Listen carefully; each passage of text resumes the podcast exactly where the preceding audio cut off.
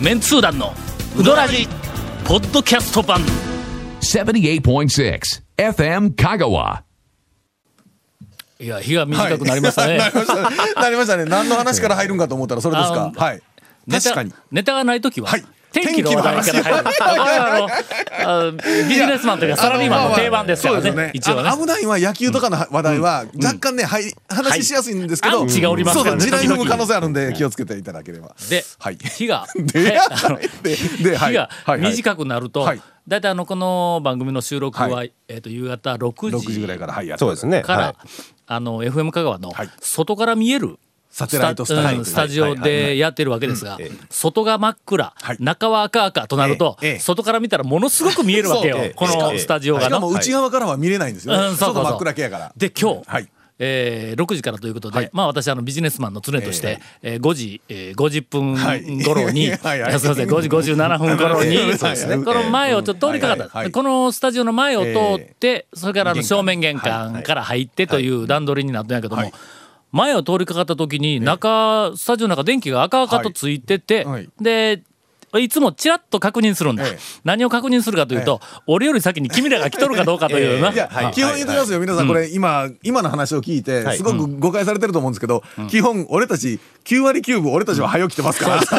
はい。ええ。ほんええ。で、ほんで、あの、ええ。君らがおらんことを確認したら、はいええ。俺ちょっと胸を張ってね、しょうがないな、はいはい。俺が一番かみたいな感じで、ええ。えっと、入ってくるつもりで、い。つもチラッとこう、見るわけだ。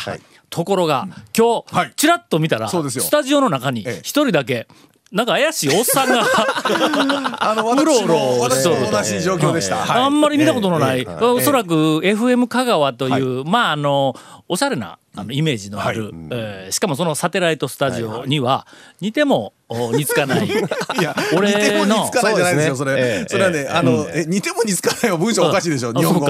えーでどうどうどうどう？えーそぐわないというか、あうん。の、えっと、そぐわない。はい。そぐわない。おっさんが一人、はい。なんかの、あの、間違いなんが。なんかうろうろしよんな。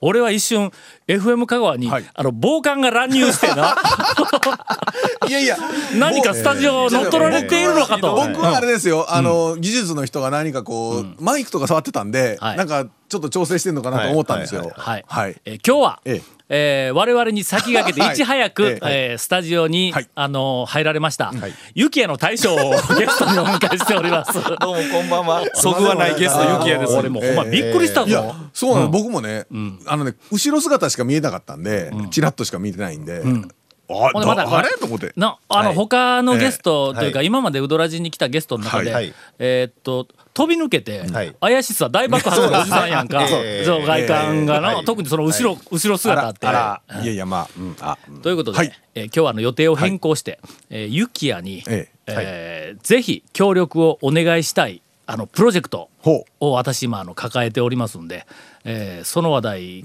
を、おはは本邦 本邦。初えーっと、始めさせていただこうと思います。はい続メンツー団のウドラジーポッドキャスト版。ぽよよん。わ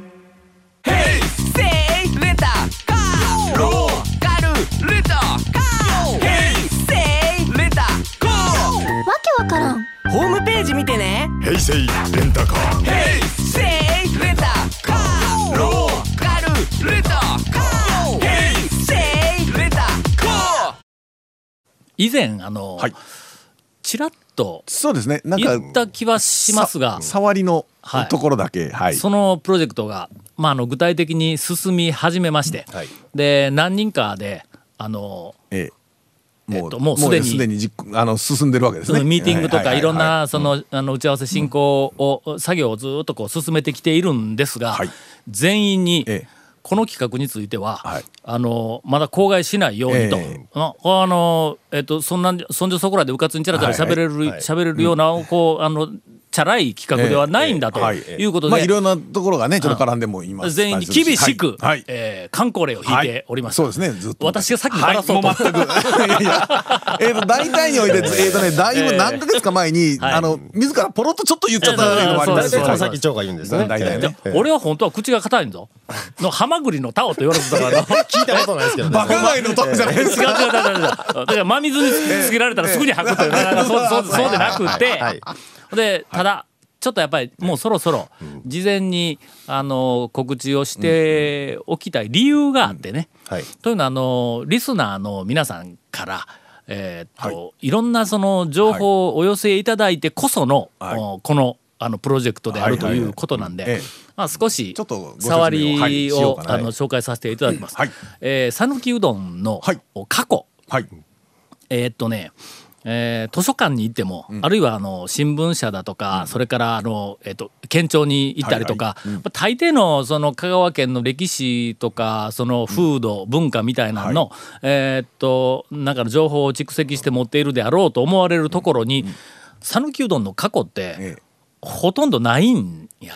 まあブームの前は文化的側面とか、うん。えー、と生活のところの情報としても取り上げて全くなかった。あんまりなかったんだと思うあのマスコミにしても。そうですね。そやからあの、えっと一部、はい。えっといろんな讃岐うどんを研究されている方々ええ。あーはい。が、うんうん。あのたくさんそのええ。昔の話を集めたりとかいうふうなのもあるけども、それでもやっぱり十分ではないですよね。ということで。ここはちょっと我はい。はい。々がはい。人海戦術とはい。長期戦ではいはい。香川県内に住んでいるおじいさんおばあさんはい。えーのお頭の中にある、ええ。ー戦前それから戦後すぐ、はい。まあ、昭和20はいはいはい。年代、30年代あたりの讃岐うどんのシーンを、ええ。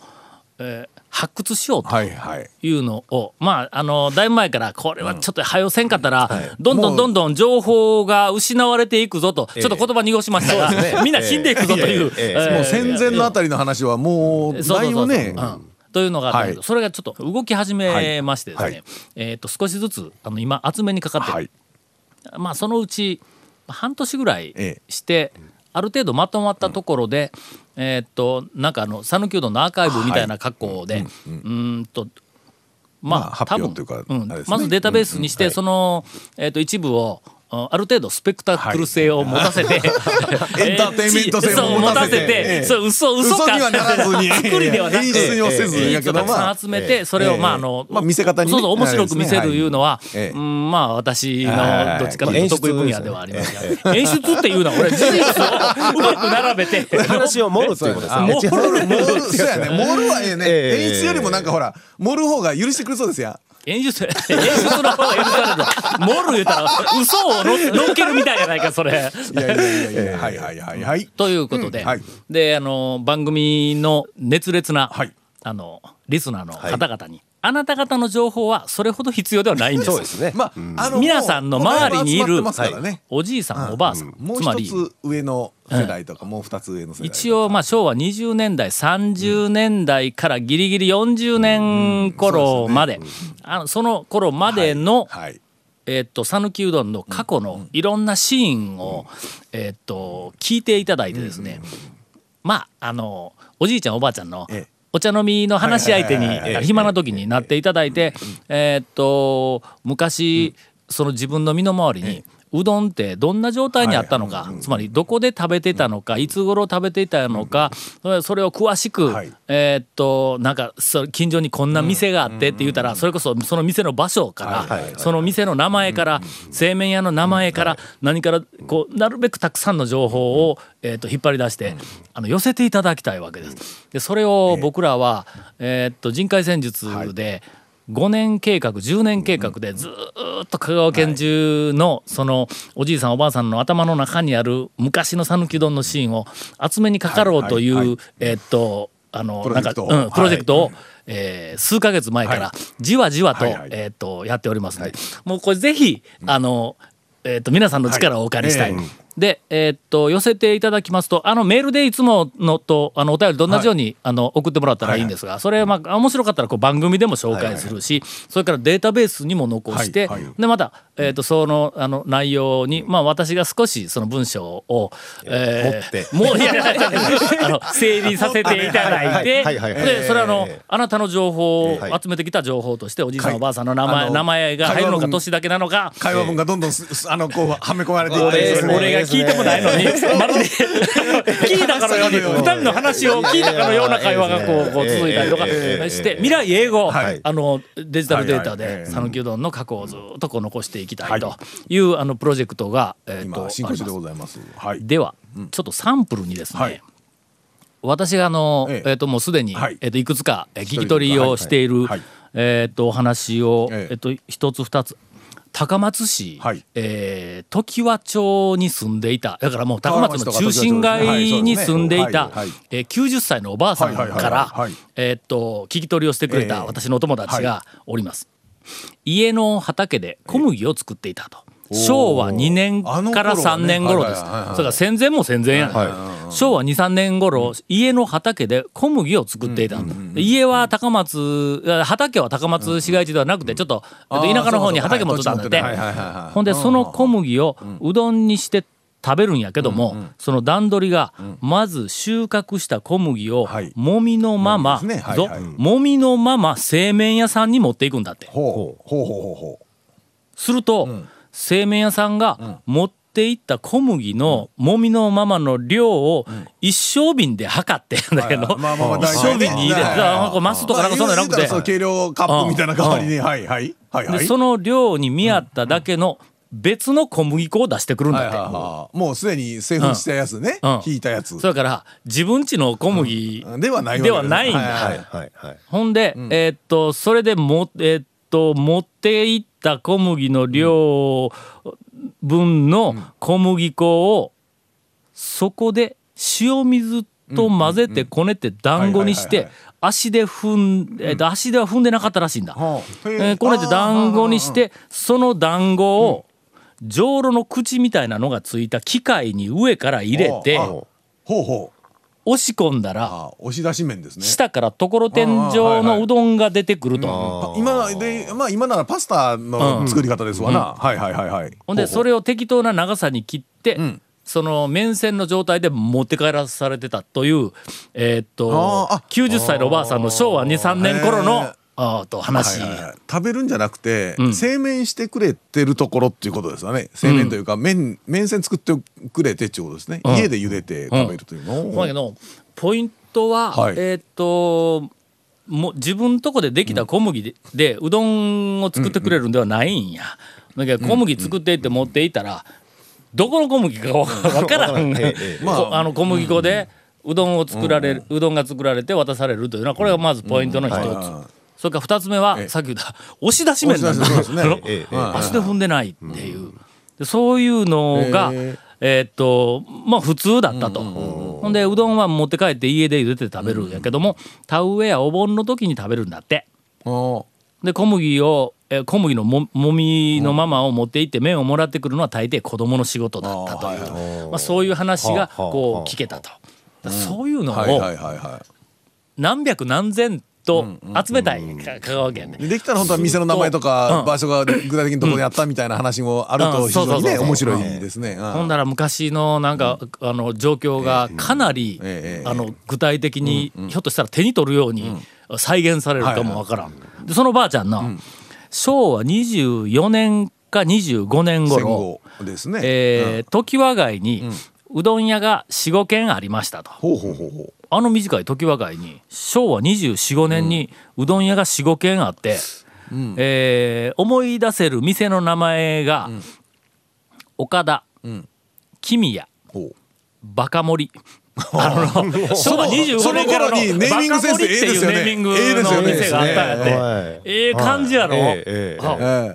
という、あのえー話です。いかがでしょうか？えいいいいですね。ええ感じやろ。いいですねだからそういうのがの。多分ねこれ記憶やからちょっと間違ってる部分もまああるかもしれんけど、まあそれはね、もうありで全部こう、まあそうですそうです聞いてっていう、ね、我々が正解を出すんではないんや。いろんな人の話をとりあえず集めるから、集めた話の中には、えーっと記憶違いもあれば、えーなんかあの、えーっと汚い話を美化された話もあれば まあまあよくある、えーよくあるでそれはそれで誰それの証言、別にその名前入りで写真も入って、このじいちゃんが証言しま,、あのしました言うて、えー、と出しても全然構わないし、わしの写真と名前を、えーデジタルデータで、ん。なまあ未来英語残してくれ言う人はもう,、もうはい。もうそのまま載せてもいい。し、えーまあまあ匿名希望という人は、えーな何々町何歳おじいさん、あおじいさん男女とか言って、あの全然書いても全然構いません。もうとにかく事実を、あのたくさんはい。はい。集めたい。はい。それからね、えーっと、たくま。で、はい。えーっとね、80歳くらいの、えっと、女性の方はい。の、あの証言はい。から、えーまあ要するにうちの母ちゃんですが。はいはいはいはいはいはい聞いたらのええ。あの天ぷらをね。まあ田舎ですねあそこもね。あそうそう田舎田舎ね。天ぷらを、はい。うん。えっと売りに来よったと。ほ俺も記憶あったんや子供の頃の、家でうどんはなんかあの、えー、と買うてきた中でこう食べよったんやけども、うどんと一緒に食べる、上に乗せるんじゃなくて一緒に食べるうはい。天ぷらを、はいはい。あの乳母車みたいなはいはいはいはいはいにはい2段にはい。天ぷらをのなんかあのもろ豚みたいなやつなんか天ぷらわー並べはいてそれ2段ぐらい積んでほんでゴロゴロ押しながら売りに来よったおばあさんがおったいうなんか記憶があったんや。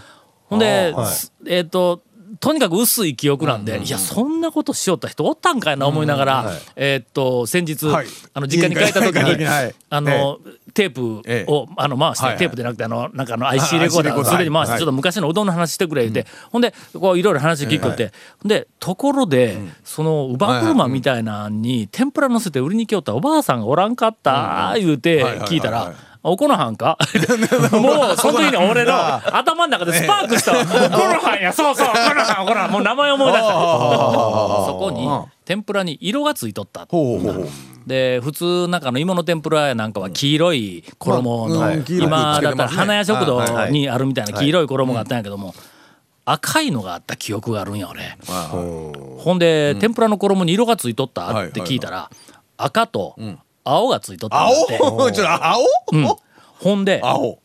青の天ぷらはい。と赤の天ぷらと黄色の天ぷらがあったっていう話を聞いた時に俺花屋食堂ではいあの黄色いあの衣はいはい。はこれなんでこんな黄色いんとかいう話をおばちゃんとしよった時に青もあったよって花屋でも言われたんだ。はいはいはい。ほんでその話を聞いとって、後で今度は高松市のはい。鉱材あたりにある、えーおじいさん。いるおじいさん、はえーまああのうちの嫁さんと父ちゃんですが。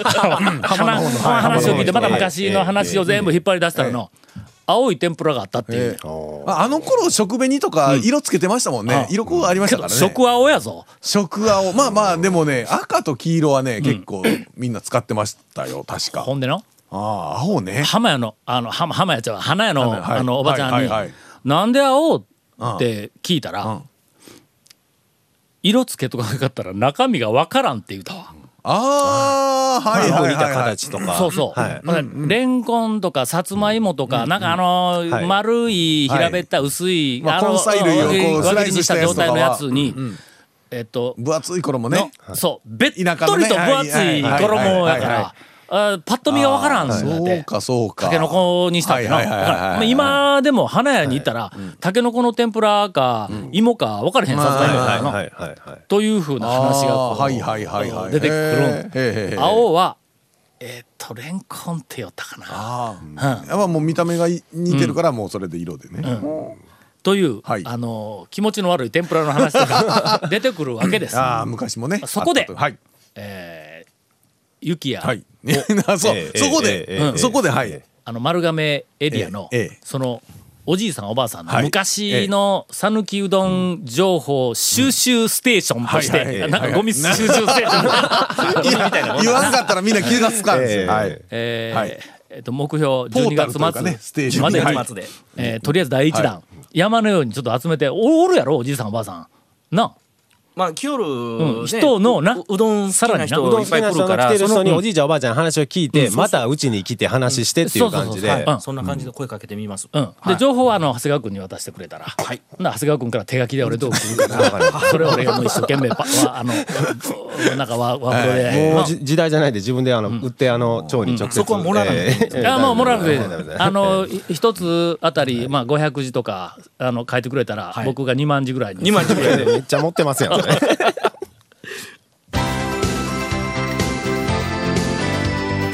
続メンツー団のウドラジポッドキャスト版。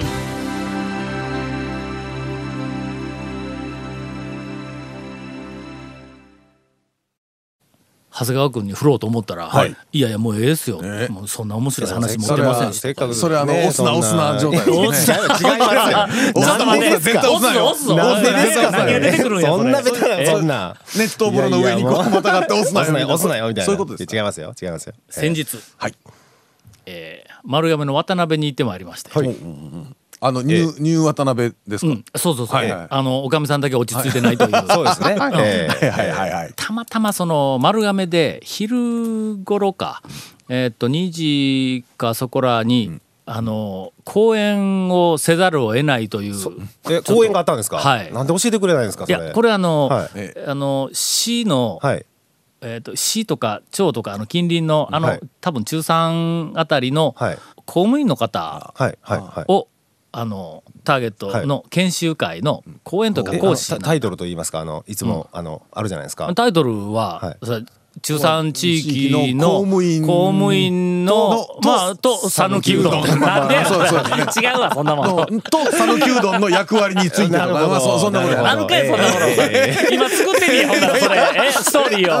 讃岐うどんの役割公務員は先生と昼ご飯に。讃岐うどんそうですね。食べてね。高松の県庁やないかほんで、はい。えっと4時頃か、はい。4時か。4時過ぎに、ええなんかあの講習が終わったんです、はい。ほんならの朝食べてなくて昼もあのこんにゃくゼリー2個しか食べてない状態だったから腹が減ったんやけども、ここで食べたら晩飯が食えんというなんかすごい葛藤の中で4 4時時半とか。ほんでほんならまあちょっとだけはい。ちょっと小腹をなあのはい。こう満たすためはいにと思ってあの辺でどこが空いとるって。ほなの？前一回長谷川君にえっと電話したらあ定休日の確認をしたら、はいはいはい。あここ絶対空いてますよ言うて言われた、あのほら丸亀のあのももう一個の渡辺ファミリーのあタツですか？あタツはいはいはい。長谷川君のに確認を取っていったら店が閉まっとったという大惨事に遭った臨時休業臨時で。休業はね。多分その時に長谷川君がもうすぐ電話して臨時休業してって言って嫌がらせでと閉めといてしませんよ。でも頭の中もうすごい巡らしたんや、ムーは絶対やってないし、はいそれから岡線に行くとちょっとがっつりがっつり食ってしまうから、あそこ行くかせんはええんですけどちょっと小腹じゃないですよねそうそうそうほんでややおももうやめてもうほとんどが閉まっとる、はい。ほんでなひょっとしたら渡辺が、ええ。あの、はいはい。夕方5時6時ぐらいまでやっとるかもわからないと。で確かあの、えっとプレオープンの時に、はい。えっとまあ酒飲みながらあのの、はい。団らんをする人たちとかい。っぱいおったから、ひょっとして夜までやっとるかもわからない、ただ唯一の心配事は定休日であるかどうかということだ、ええええけどまあ帰り道やから、はい。とりあえず突撃せえと、はいであの行きました、はい。であのなんかこんなパトライブパトライトが、回ってる。はいはい。えーぐるぐる回ってて、ほんで車は駐車場に1台もおらんから、はい。だから店やめたんかな？と一緒に思ったけどまあライトもあるよな、ええええ。あまあ客もほとんどいないとかね、あの時間帯やからで車止めて、中に入りました。はい。まあって言われました。まあまあ意味の意味があるかどうかわからないまあですよね。とりあえずね挨拶的な。で、もうしょうがないけどもうの正面のカウンター、もうテーブル席も、あはい。けど一人え何人かお客さんがおったの、おそらく近所の人が歩いてきとったんかもわからんけど、車なしで、で俺とりあえずまああのテーブル席とか空いとったけど、ここはまあ正面の目の前におかみさんがおるといええ。うカウンターに座らなしゃあないやんか、ええ。ほんでカウンターにとりあえず座って、はい。うーん最近形が整ってきたというやつちょうだいっていうか。はいはいはい。あこの博多の天ぷらおかみさんが空いてますなんか、ええ。プレオープンの日には長谷川君が形が悪いってダメ出しをしたと違いますよ。違う僕じゃないですよね。それ。ええ。でその天ぷらうどんを頼んで、でまあいろいろこうはい。話を、えー、としてます、ええ。っと七味のある場所がね七味がちょっと離れとんやカウンターとか、はい。あの客席のところに七味がなくて、はい。でユキャの大将めちゃめめちゃめちゃうなずいとる。七味がなあのみんなのテーブルの前ないんや。あれは天ぷらコーナー行かないとおむすそうやびとか天ぷらコーナーのところに薬味として置いてあるわけですね。お醤油もそうですほんで、ーはい。はいな何の意図があるんか分からんけども、ほんでもうしょうがない。から俺出てきたどあの、はい。うどん丼そのまんま持って、はい。で天ぷらコーナーに行って、でそこで七味を、はい。あのかけてなんかここここに来ないかんのは七味これ何？隠しメニューとか言ってこうはい。言うたら、そうよなもうお客さんもなんかちょっとなん。かどこにあるか分からんみたいで、どうやったらええかな？って言うけんテーブルの テーブルの上に、みんなの前のところに置いたらええ。そうなんやとか言ってな 全然おかみさん落ち着いてない。落ち着いてないですね。えとりあえずあの、はいえっ、とまあラジオで、あのまたいじらせてもらいます。ようなっとるの。え。ようなっとるでしょ？うん。あのプレオープンの時はう。ーんまあねっていうぐらいのところやったけども のああまあ、ええやっぱバタバタようなっとるね。ねもう息子さんが安心してましたからね。あええあのもう上手になってきたと。あほんま、はい。あじゃじゃじゃ天ぷらの形でないね。ええあの麺あ麺と麺ですか？だしと、はい。あもちろんそのこの葉型の天ぷらの形は良くなっとるけども、はいあ特にのあ麺は、はい。あのなんか細さ加減が、はい。あ今僕の中での一般店の,、あのベストの麺の太さで、ええ。え感じでできとんや、あの渡辺ファミリー独特の、はい。ちょっとなんかあのえっと肩こしうん。そうですね。系のやつが少しはい。あの細さで柔らかいなんかあのこうふ風合いというか、あの感じがこう出て、だしがええわ。確かにですね。ん。ええ。だしは俺褒めたね。あの渡辺ファミリーのあのだしはの、はい。あの独特のほんの少し最後こう飲んだ後鼻の奥にふっと抜けるあうまいこと言うた、あの みんながみんなが使うあの普通ですね。もう使い古された言い回しやけど、はい。はい使い古さい。なんかがなんかふっとあるね、ええはい。香りがね。であれがの俺時々の体調によっては苦手な時があるんはいはいはいはいやはい。これはそれがない、あそこは多分渡辺ファミリーファミリーの中で一番だしがすっできりしたファミリーの中でもうちだけはう絶対によそのうどん屋では使ってないもんを一個だけ入れとるっておいっつも昔から言ってるんですよおかみさんがね。うん、それは信用できんから、うん。なんかもう絶対絶対よそでは使ってないあるものを入れてるのよ言うて。で僕も興味がないんで別に聞かないんですけどそれが。それが何かっていうの。別に知りたくないですよ。まあまあそうね別に別に美味しかったら何でもいいんで。だしそうええ。結果として何か何か一つをっていう俺が俺がちょっとあのこの間、はい。あのだしを、はい。えっと味見させていただいた感想では、はい。あの他の渡辺ファミリーの店に入っている何かが抜けているっていう、そういうこうなんかの、うん感じはしたね。なるほど。うん。はいはいそれでこうその風合いとか風味が、はえっと飛ん飛んでいる、ないはい。まあの爽やかさみたいなのがなんかあったような気ちょっとちょっがするけどとあんまりあんまりいい意味でね、ちょっと待ってよ。飛んでいるはまずいでしょ。悪い意味で話すと。飛んでいるはまずいでしょちょっと。ええ。まあまあまあ。飛んでるじゃない。何かを、はい。えっと、まあでも足りない。何かが抜けている。違う違う違う。材料がどうのこうだじゃなくてとりあえずね食べた時にうまけりゃええとそうね。そうです。うちらも逆なんで。ほんでもうあの、はい。えっともう満足して、はい。えっとあの最後にお金を払おうと思ったら、ええ。ポケットにはい財布がないことに 気がつきました。私は車の中に財布を忘れてまして、ええ。ほんでおかみさんに「あ今ちょっと僕あの財布をはい。車に置いていることに今気がついたけど、はい。今から車に財布を取りに行くから決して食い逃げではないでと、このまんまちょっとこの場を去去るけども 車に財布を取りに行くだけやで言うてたらおかみさんええ人やな、ああええよええよ。実家知っとるから。続メンツー団のウドラジポッドキャスト版。続メンツー団のウドラジは FM 香川で毎週土曜日午後6時15分から放送中。You are listening to 78.6 FM 香川